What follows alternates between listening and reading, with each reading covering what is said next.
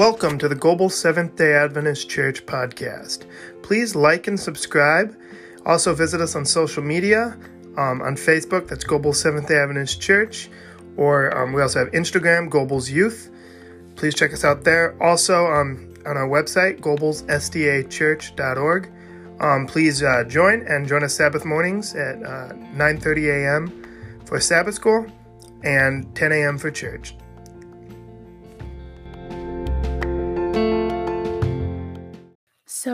This song is called Broken Things by Matthew West. Um, I, I, mean, this song was always relevant, but I feel like more and more the song is relevant in this world because of how broken it feels. And it's really easy to feel hopeless and helpless um, when things are so, so broken. Um, but as we will learn in our sermon, Christ is the victor, he's the conqueror, and he can overcome all things. So the song is about how he can take those broken things and how he uses broken things to do so much good. So.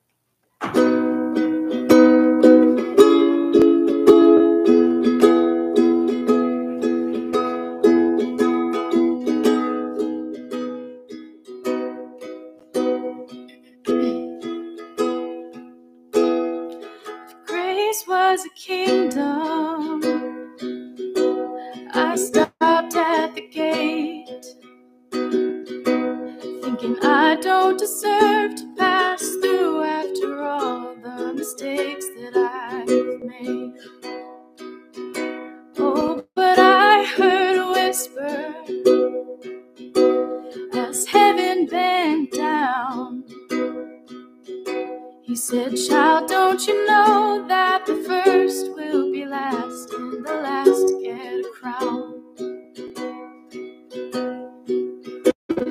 Now I'm just a beggar in the presence of the King.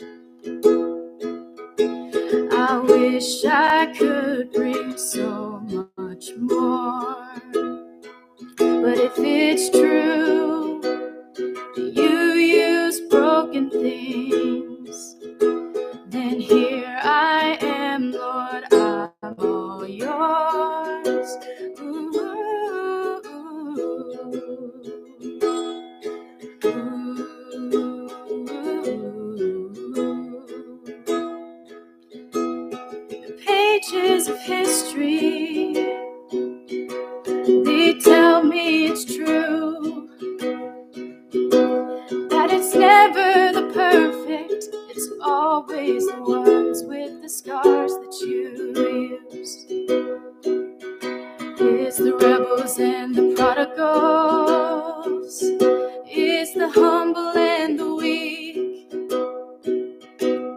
All the misfit heroes you chose, tell me there's hope for sinners like me. Now I'm just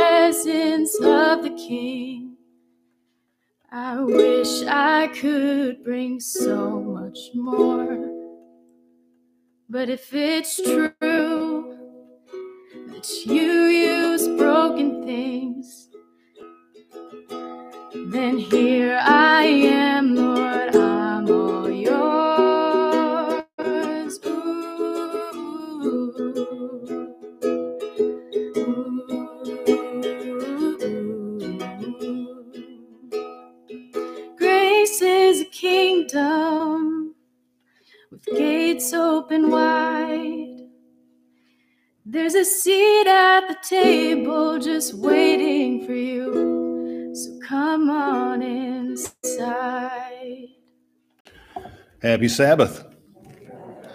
It is gorgeous this weekend.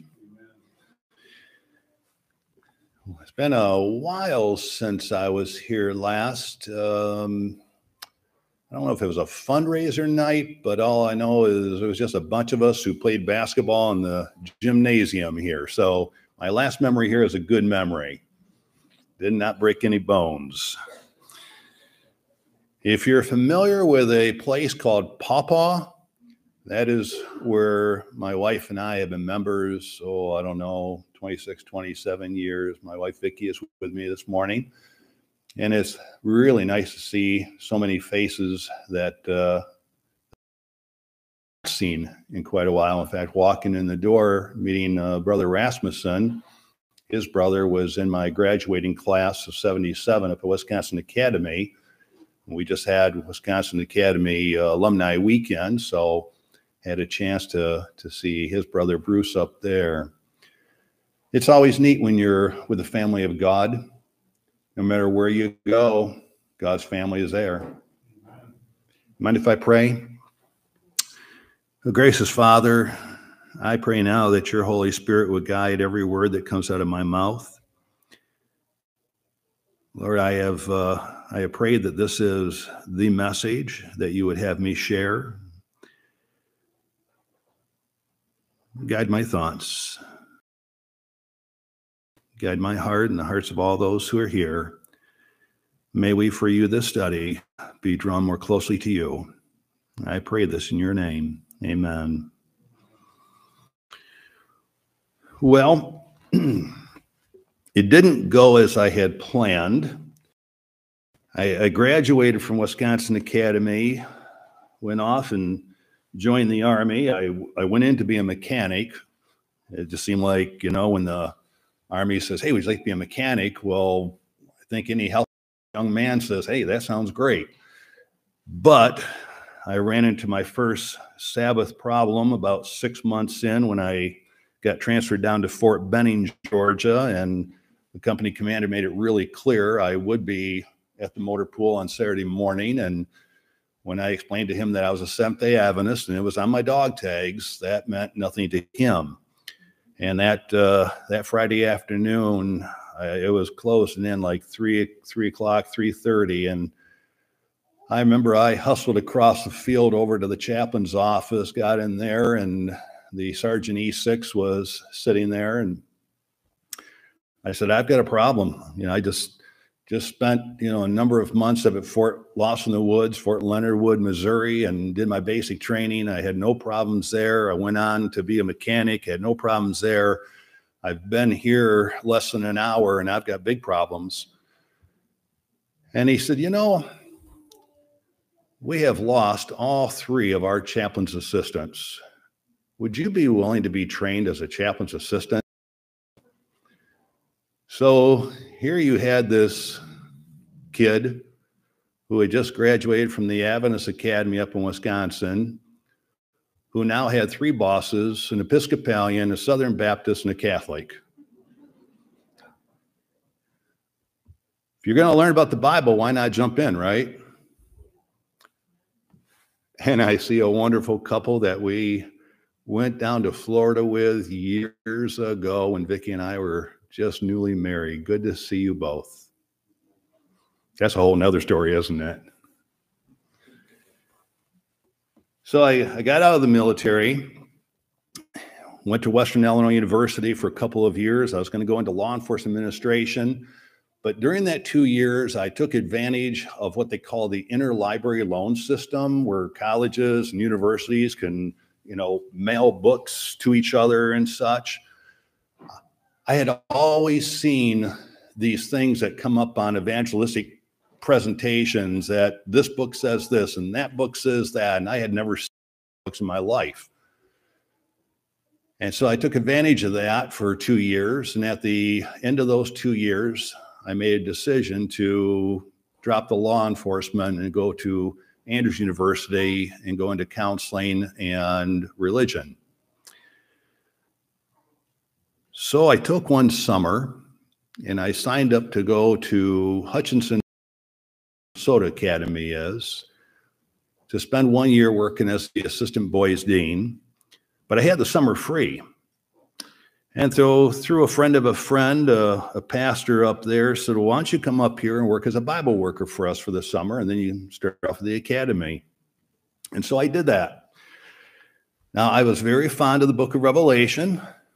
I don't know. I guess it's kind of mandatory. You know, if you go to an Adventist school, you know, Daniel and Revelation are supposed to be two books that you know well and, and love. So I said to the pastor, "Would you mind if um, if I did a, a Revelation study where we just go chapter by chapter through the book with those from the congregation who would like to come out during the summer?" He approved, and so we uh, put a little blurb in the newspaper and by, of course, the members. Now, the first night, first night was easy. Introduction of Jesus Christ, Revelation 1. In fact, you probably have your Bibles with you. You go ahead and turn to Revelation. I know some people might be a while since you looked at uh, this particular book, but Revelation chapter 1, this is the revelation of Jesus Christ. It tells us that in verse 1. So that first night, it was just a, a it was just a wonderful study. And so the following week, when we came back together at the church that evening, we uh, went into Revelation 2 and 3. And if you look at your Bibles, you might even have titles in your Bibles. But uh, just as a reminder, chapters 2 and 3 are about the seven churches and how Jesus is introducing himself as the solution, as the answer to their problems in all seven churches. In all seven churches, he calls them to overcome. And then, of course, at the end of chapter 3, and you heard this text read here a little bit ago, where Jesus, uh, at least in the King James, which I am using, he uh, he come as he himself has overcome. So that was a great study. And of course, being an Adventist, we talked about church history and how each of these churches had certain elements that kind of pointed to phases of church history from the time of the cross to the second coming. Well, now the next week was really wonderful. The, the next week we are in Revelation 4 and 5, and you'll see in your Bible that Revelation 4 and 5 is about the throne room. It's a beautiful study about the Father and the Son, who is uh, described, symbolized as a lamb and taken the scroll. So we had a beautiful study that night. The following week, we came back, and uh, the four horsemen, I always thought four horsemen were pretty fascinating. So uh, that night we started in and, you know, t- took the horses one by one. And so, for example, here in your Bible, and uh, you know what? I just put my glasses on and I realize I'm in Romans. This is why you wear glasses when you get up to preach. Wow, that is a first. Okay, maybe it's time to check the prescription on them too. All right. Well, I tell you, the, the VA has treated me well. I hear there's a lot of things that the VA gets uh, scolded for, but the VA out here in Battle Creek has been very wonderful to me in my post military life, and I appreciate everything they've done for me in terms of my health. So, with the glasses on, Revelation 6. So let's look at the first horse here. Revelation 6 1. And I saw when the Lamb opened one of the seals, and I heard, as it were, the noise of thunder. And one of the four beasts then was speaking, saying, Come and see. And John tells us then, I saw, and here's what I saw Behold, a white horse, and he that sat on him had a bow, and a crown was given unto him, and he went forth conquering and to conquer.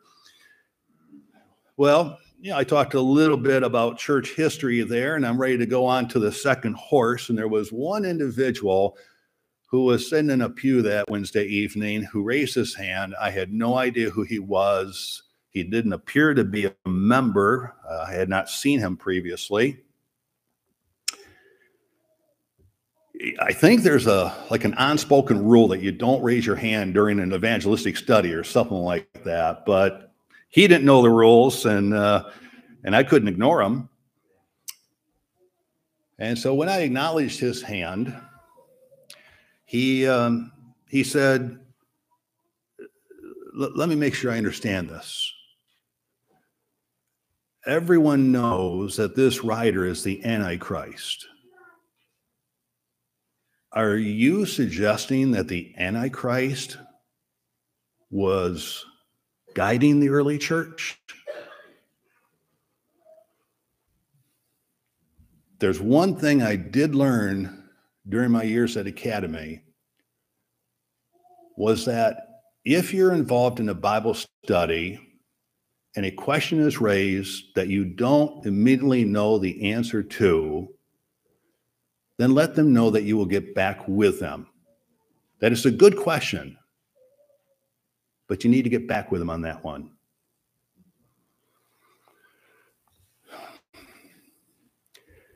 That that put a wrinkle in my evening.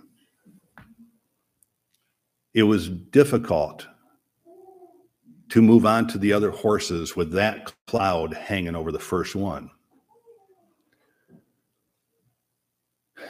And sadly, unfortunately, I did not get back with him because I did not know how. I was staying at the head elder's home that summer. When I returned home that evening, my room down in the basement, along with his library, I was grateful that he had a, a good library. And I went straight to the books. There were three books that he had in particular. You're probably familiar with them, maybe you even own them. One was Uriah Smith and Daniel in Revelation. Another one was Anderson, and another one was Haskell. I believe those were basically the, the three primary books that we had in Revelation at that point.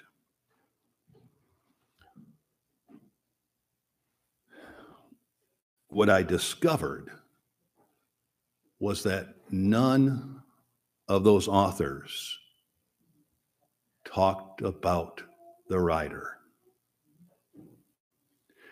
They talked about the colors of the horses.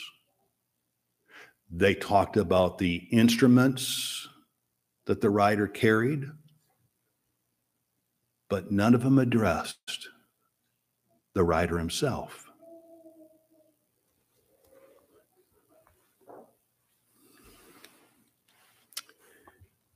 One thing was clear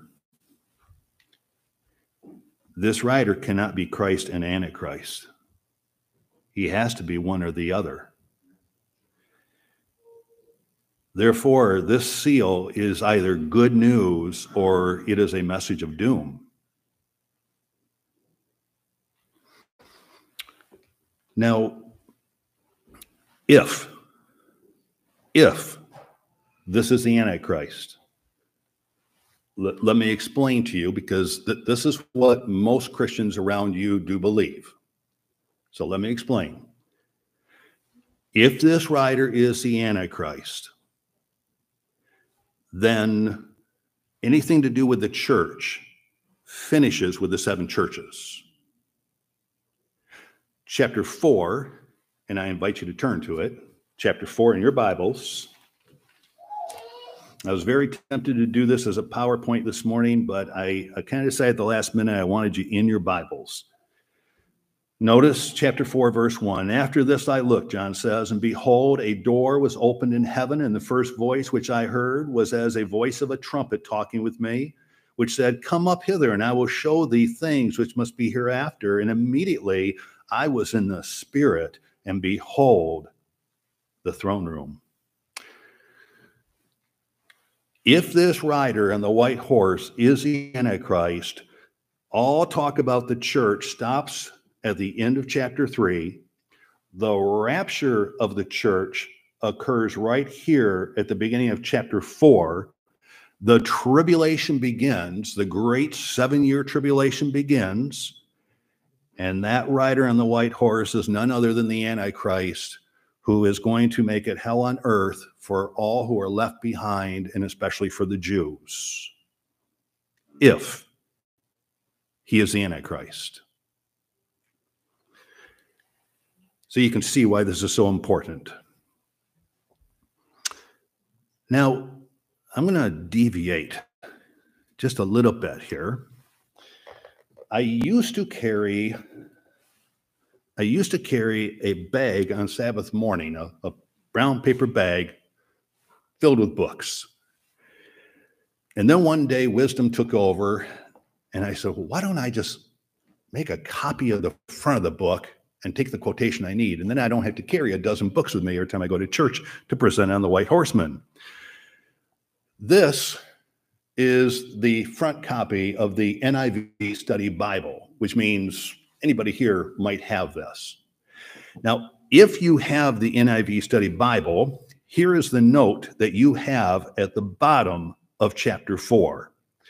It reads, Only some interpreters find the rapture of the church here.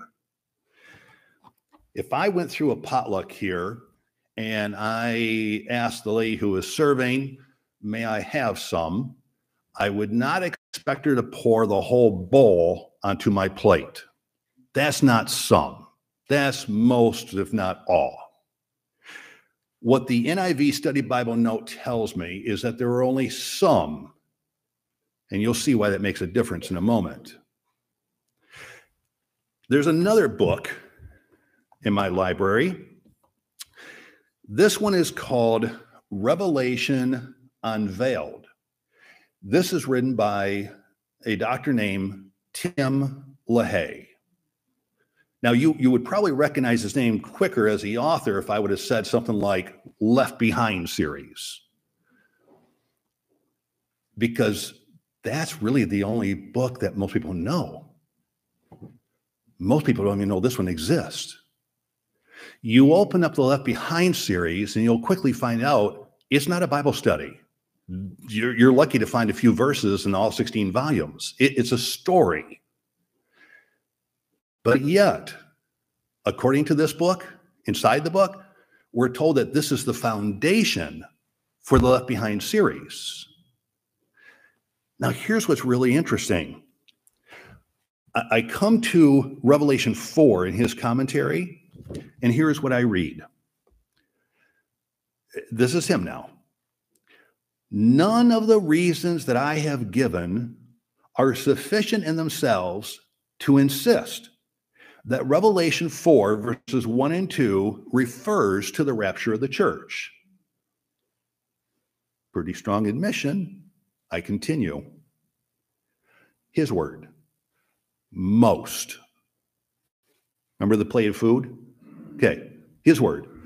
Most prophecy scholars are reluctant to say that Revelation 4 1 and 2 are a direct teaching of the rapture. And here is why his words because it does not specifically say so or continue give us any additional details about that event.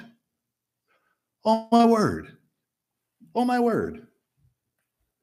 You have to have the rapture here if you're going to discuss the Antichrist in the first seal. But in the book that people are not reading, the book that is foundational to those 15 or 16 volumes that have sold like hotcakes, in this book, you tell us that most scholars do not agree with you, and you confess because there's just nothing here in the text that will support it? Wow. And after I read that, then this commentary makes a lot of sense. This is the this one happens to be the NIV application commentary on Revelation, which uses the same word that he uses most. Hey, remember the plate? Okay. Most contemporary, that's you and I. Most contemporary commentators believe that Revelation regards all believers. Let me put that in real simple language. The commentary is telling us that most scholars, most Christian scholars believe that the book of Revelation is about the church, about believers. You see, my understanding of Revelation 4 1 is consistent with most Christian scholars. That means that when I go down to the Christian bookstore and I look at what I call the eye candy on the prophecy bookshelf, those books are being sold and driven by Sunday morning, whatever you want to call these programs, that are pushing this stuff that even someone like Tim LaHaye says cannot be shown by the scriptures, well, there's clearly a, a, disconnect, if you will, between the Sunday morning preacher who is pushing this futurism and the overall most scholars who are taking this scripture seriously. Do you see the difference? Am I making sense here? And they they're telling us. They're telling us that it, it's right there. This does not require a seminary degree. It's right there in black and white. But it's so important because if we get chapter four wrong, then we're most likely going to get chapter six wrong. So that's why I had to take this moment to let you know from Dr. Tim LaHaye himself what he knows to be the truth. And again, if you have this commentary at home or if you have this study Bible, it's right there in your notes. So, when I study with other pastors and I bring these things to their attention, it's eye opening. It's not what they've been trained up with. Now,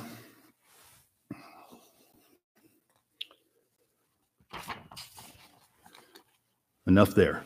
Let's go back to Revelation chapter 6. Your Bibles, Revelation chapter 6. Here's another book. This one here is the cover from Matthew Henry's commentary. Lyle, you're familiar with Matthew Henry. It's probably one of the commentaries that us Adventists use most often in our Bible studies and Revelation seminars. It's the classic.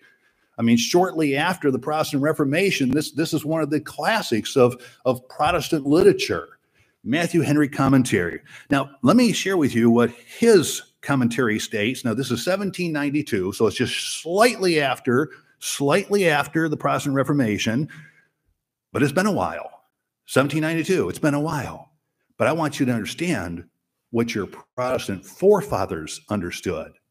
And so in his commentary, he says, regarding the rider on the white horse, most consider this the victories of Christ. Most, key word, Christ. It's interesting how this word most just keeps on coming up in all these writings, doesn't it? but it tells us a lot. And when I see that word consistently coming up, it tells me then they're all in agreement. Most. Now, here's a big question. If most scholars believe that following the Protestant Reformation, you know, when they opened up their Bibles and started studying, what happened? Where did this Antichrist come from? See, I'll leave you with a challenge today. Go down to the Christian bookstore this week and ask them for the book that explains how the church over recent history exchanged Christ for the Antichrist in Revelation. No such book exists. None.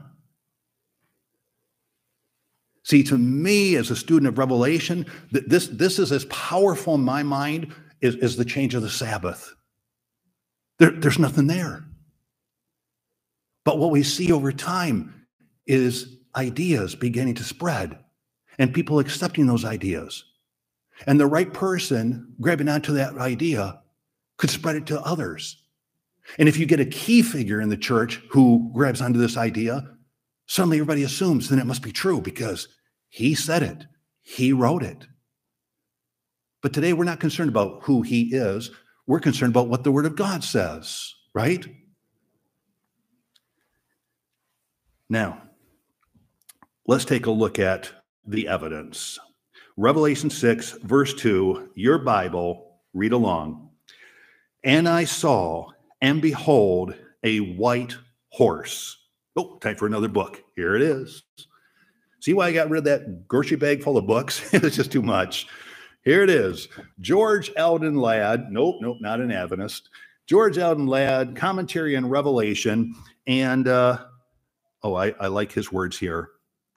White is consistently a symbol of Christ or of spiritual victory.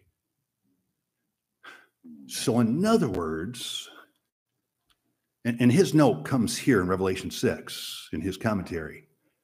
So, in other words, you would need to show me why, in this one case, all of a sudden I should be inconsistent with the book of Revelation. He's not. And that's why he sees Christ as the rider on the white horse. Well, there's more pieces of evidence here. Uh, let, let's take, for example, the bow. Notice in your Bible it says he had a bow. Now, I've read some really, really interesting things. I mean, there are some who will say, hey, but notice there's no arrows. Now, I don't like using this illustration, but I'm going to because I just want you to understand it. If this were a modern writing in the sense that instead of a bow and arrow, we had a gun, okay, nobody would assume that the gun is not loaded, okay? So let's not assume that because he says bow and doesn't mention arrows, that there's no arrows. In fact, you can look this up later. When I go back to Psalms 45, it mentions that the writer has a bow. Doesn't say anything about arrows. Here's what's interesting. What I've used for years is the Ryrie Study Bible. Dr. Ryrie is a futurist. Dr. Ryrie is a dispensationalist. But I love it when my friends in the dispensational realm of things share things that are powerful and meaningful and good. Here's the note in Psalms 45 of my Ryrie Study Bible. Notice what he says. Speaking of this rider who's on a horse with a bow, he says, quote, a royal wedding psalm, which ultimately refers to Jesus. I don't have to make a case for Jesus as the rider on the white horse because he has a bow. I, I, can go right there to the Old Testament. Oh, and by the way, if I remember correctly, isn't Revelation 19 where Christ is on a white horse at the end of the book? Isn't that a picture of Jesus Christ coming for his bride? You see, Revelation 19 borrows from Psalms.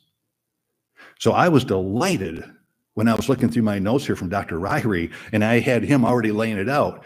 Yeah, this is a picture of Jesus. He carries a bow. Enough said. I don't have to argue with anybody. Jesus carries a bow, just like some of their other theories carry a bow. Let, us take a look at something more meaningful. Oh, this one here. Now, keep your finger right here in chapter six. Go back a couple chapters. Let's look at the text that was read this morning. Notice Revelation 3:21. Revelation 3:21. In the King James, it reads, To him that overcomes will I grant to sit with me in my throne, even as I also overcame and sat down my Father on his throne. Now, still keep your finger in chapter six, but slide over to chapter five. Let's look at another text that, that Lyle read for us this morning chapter 5, verse 5. And one of the elders said unto me, Weep not, behold, the lion of the tribe of Judah, the root of David, he has prevailed to open the book. And finally, let's come to our text here in question, chapter 6, verse 2. I saw the rider on the white horse, and he went forth conquering and to conquer. Anybody who knows me probably knows that one of my favorite words is Nike. Now it's true. It's true. Nike, Nike is or was a female goddess in Greek mythology. When my wife and I had taken a tour over in Greece to the city of Olympus, where the Olympics started, I found it very fascinating that next to the ruins of the temple of Zeus, and of course, you know, Zeus in Greek mythology, he was the big guy. I mean, there was just nobody bigger than Zeus. But I got a picture standing outside, uh, outside of the ruins of the temple, And just outside in front of the temple, you will have a pedestal, a pedestal of roughly about four or five stones, and then the rest of it is missing. If you go into town, into the into the modern town of Olympus, and you go into the museum, that's where you'll find the rest of the pedestal and the goddess Nike, who stood before there. You see, for the Greeks, Nike, she was the goddess of victory. By the way, it's why the shoe company did not choose the name Lemon when they made the shoes okay? They chose Nike because it means victory. As big as Zeus was in the eyes of the Greeks, yet before many of the temples around that region of the world, they would have Nike out in front. She was the goddess of victory that went before. Now, here comes the cool part. Those three words overcome, prevail, conquer. Would you like to take a wild guess at what the Greek word is behind all three of those English words? You know it, don't you?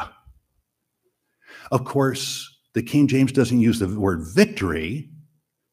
So some of you here today might have a Bible, you might have like the Holman translation, where they're more consistent. They use the word victory all the way throughout. So here's my point. We are back in the day, 2,000 years ago. Not I, but your pastor, who has received the letter of revelation from John. You know, it, it was traveling around. You all speak Greek. And here's what you hear your pastor read from John, from his revelation. My friends, Christ wants you to Nike even as he Nike'd and share the throne with him. And, and, then he goes on to the vision of heaven. And it was there that the Lamb Nike'd through his sacrifice on the cross. And then you go on to Revelation 6 and now we see a rider on a white horse, which Ladd has already told us consistently refers to Jesus Christ or spiritual victory. And this rider went out Niking and to Nike. Are you seeing the connection across all three here? It's all the same word. We're not used to it because we're not reading the original language, but they did. And now imagine for a moment that they have just heard this read and then somebody in the audience, somebody in the congregation says, Now I wonder, I just wonder if, if this third use of Nike on the white horse, I just wonder if this could be the Antichrist. Where would that come from? Not from the language, not from the context. In fact, I, I, like to refer to this as the opening story of Revelation because if you think about it, when you look in Revelation 7 of your Bibles, in Revelation 7, you, you see the 144,000, the church militant. You see the assembly, the great multitude. And then, and then what? And then you see the victors, those who overcame, those who prevailed, those who conquered with Christ. You see those with the victory palms around the throne with the lamb before the father all tears are wiped away do you realize that your bible your, your book of revelation your bible could have finished right there and you have the complete story of Jesus and his church and his victory and the victory of the church through him. Amen? This is a beautiful story, but we've not noticed it, and partly because of the language.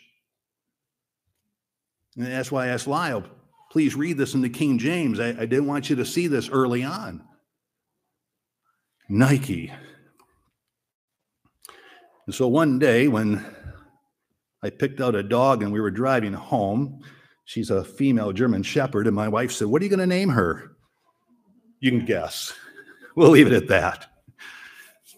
But you see, Nike is the golden thread that connects all the opening visions. And Nike is related to the throne And so that is why you see the greatest promise of all the promises to the seven churches, the greatest promises comes in the seventh and last church.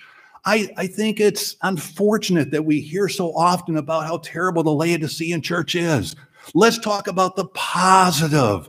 Let's talk about what Christ offers the Laodicean church. Let's talk about the fact that he has overcome. And by the very fact that he bids us to overcome with him, it's a promise that we can overcome with him. And then he says, And if you overcome with me, you share the throne with me. And then what does he do? He says, Hey, put that on pause. Let me just show you my throne. And he takes John into heaven. He shows him the throne room. It's glorious. It's beautiful. It's amazing. And it's mostly amazing is because the Lamb is there and what he's done. And as soon as that picture comes to a close, you go right through the four horsemen and into Revelation 7, and the story concludes with all the victors with the Father by his throne. Those are the key words Nike and throne. Oh, but wait, wait, I, I, I, forgot this one. This is so important because see, people will point out to me, they'll say, but, but Jim, I was reading and this has to be an impostor. This can't be Christ because look at the crown that he's wearing. Okay, let's look. Verse two. Oh, it just says crown. Keep your finger there. Go with me to Revelation 19. Keep your finger right there. Go to Revelation 19. And way over here in Revelation 19, we have another rider on a white horse wearing actually many crowns. Revelation 19, verse 12. His eyes were as a flame of fire, and on his head were many crowns. I don't know if you recall, but just a few moments ago, you were singing a hymn about Jesus Christ wearing all those crowns. But do you remember what the word was? He wears many. Oh, you were just singing it. Diadem. Diadem. Bring forth the royal diadem, right? And so what they do is they turn Revelation 19 and they say, but wait a minute, th- this is a diadem. And we know that this is Jesus Christ. But Jim, go back here to Revelation chapter 6. Look at the rider on the white horse. Jim, did you not pay attention to the language? Do you not know that this crown is a Stephanos?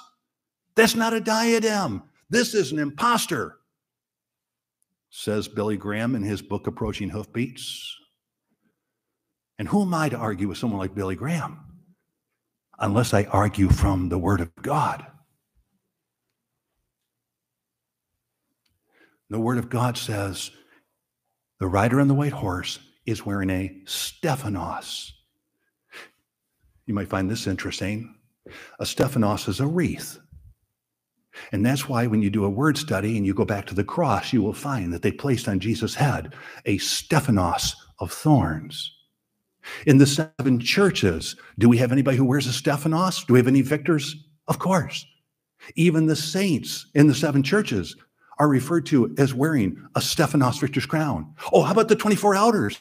The 24 elders around the throne there in Revelation chapter 4, they're also wearing Stephanos crowns. So I, there's only really one question left. Is there any proof that Jesus ever wears a Stephanos crown? Hold your finger in chapter 6. Let's go chapter 14. Don't you love word studies? Don't you just love it when the Bible just pops out at you and just, I mean, it's just all here. Revelation chapter 14, verse 14. You, you know this scene. This is Jesus Christ. This, here in verse 14 of chapter 14, it says, And I looked, and behold, a white cloud. And upon the cloud one sat, one like unto the Son of Man, having on his head a golden crown. But wait a minute, Jim, wouldn't a golden crown be a diademus?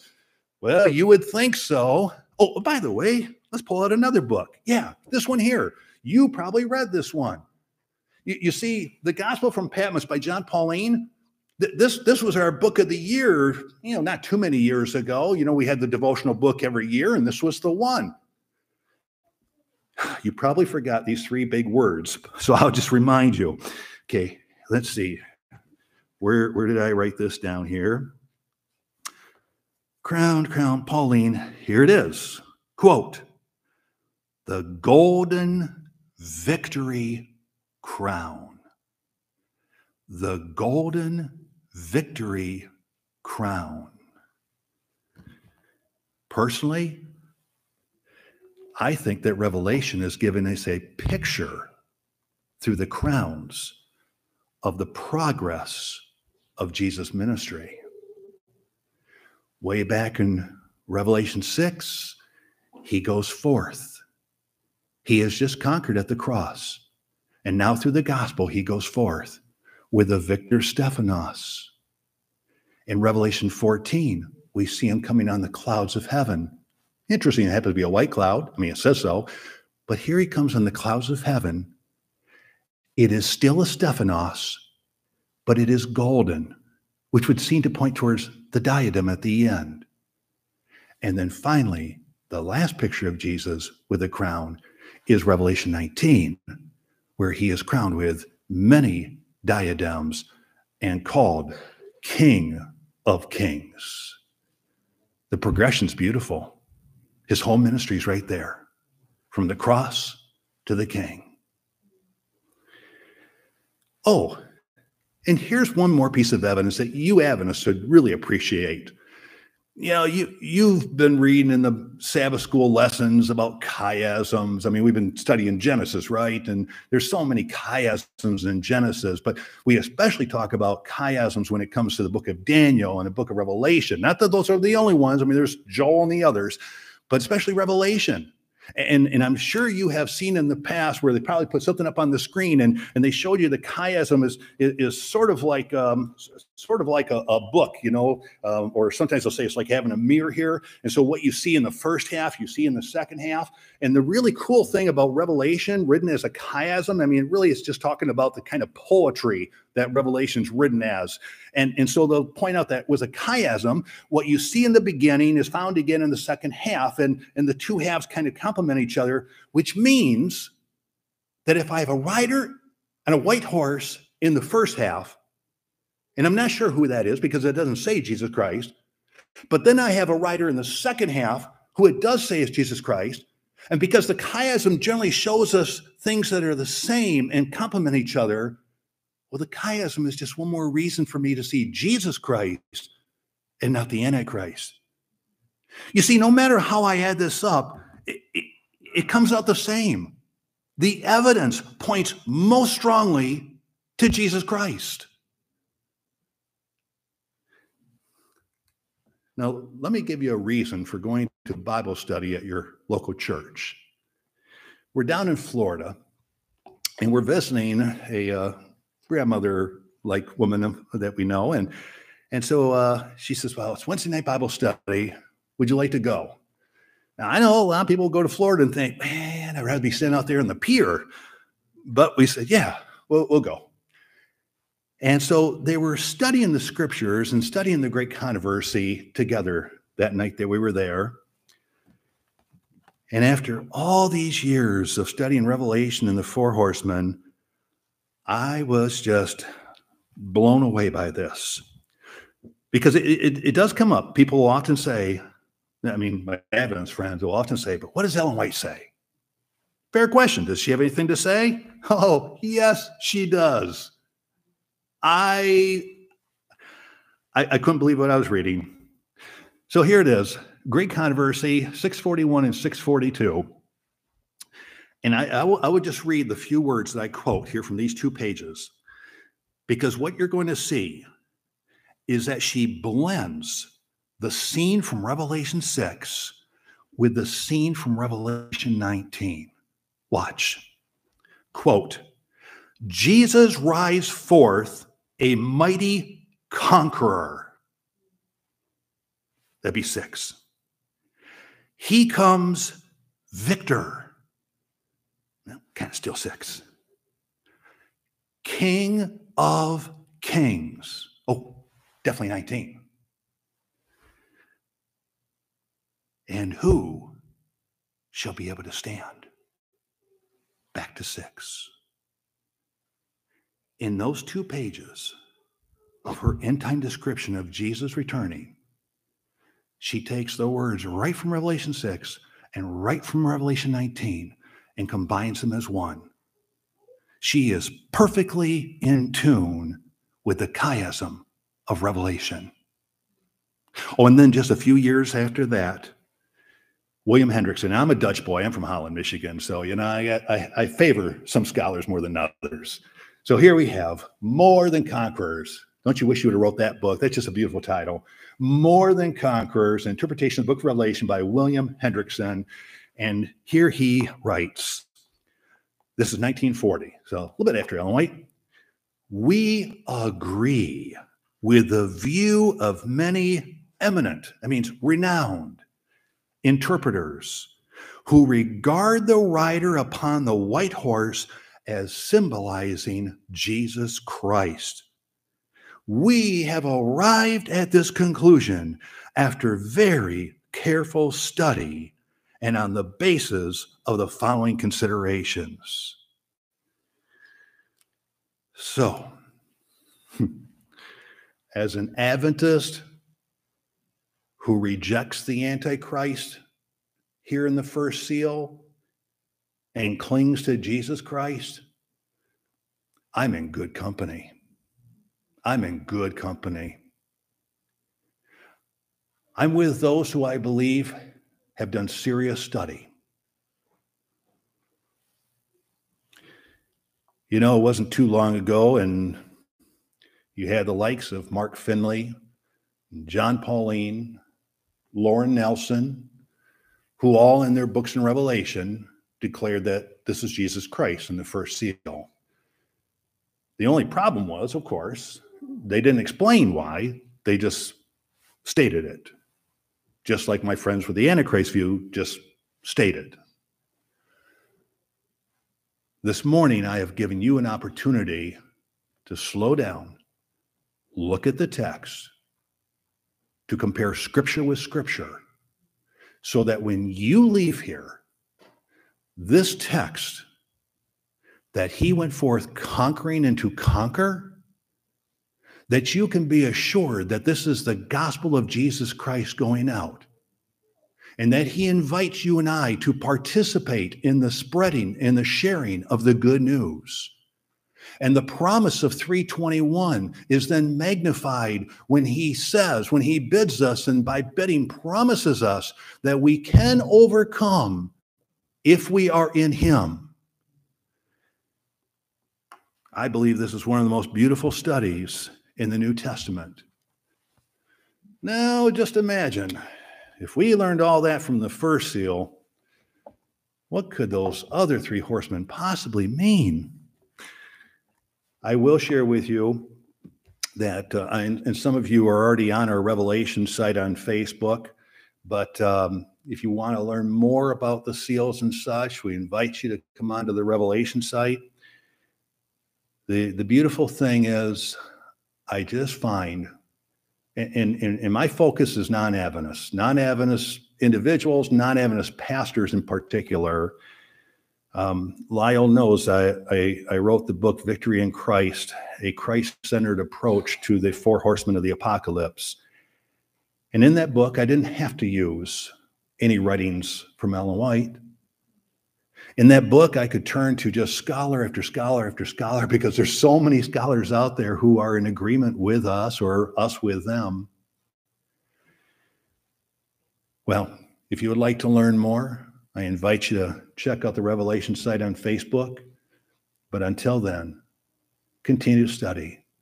It's all here. It's all here. Let's pray. Oh, gracious Father, the promises so magnificent, the, the information so clear. Lord, I want to I want to claim your words from from the book there of First John at the close of the song, where he tells us that faith is the victory. It's so simple. There's nothing that we do. It's who we believe in, it's who we have faith in. We want that victory, dear Lord. Give us the faith of Jesus. Show us how to die to self daily, how to be in Christ and He in us. I pray this in His most glorious name. Amen.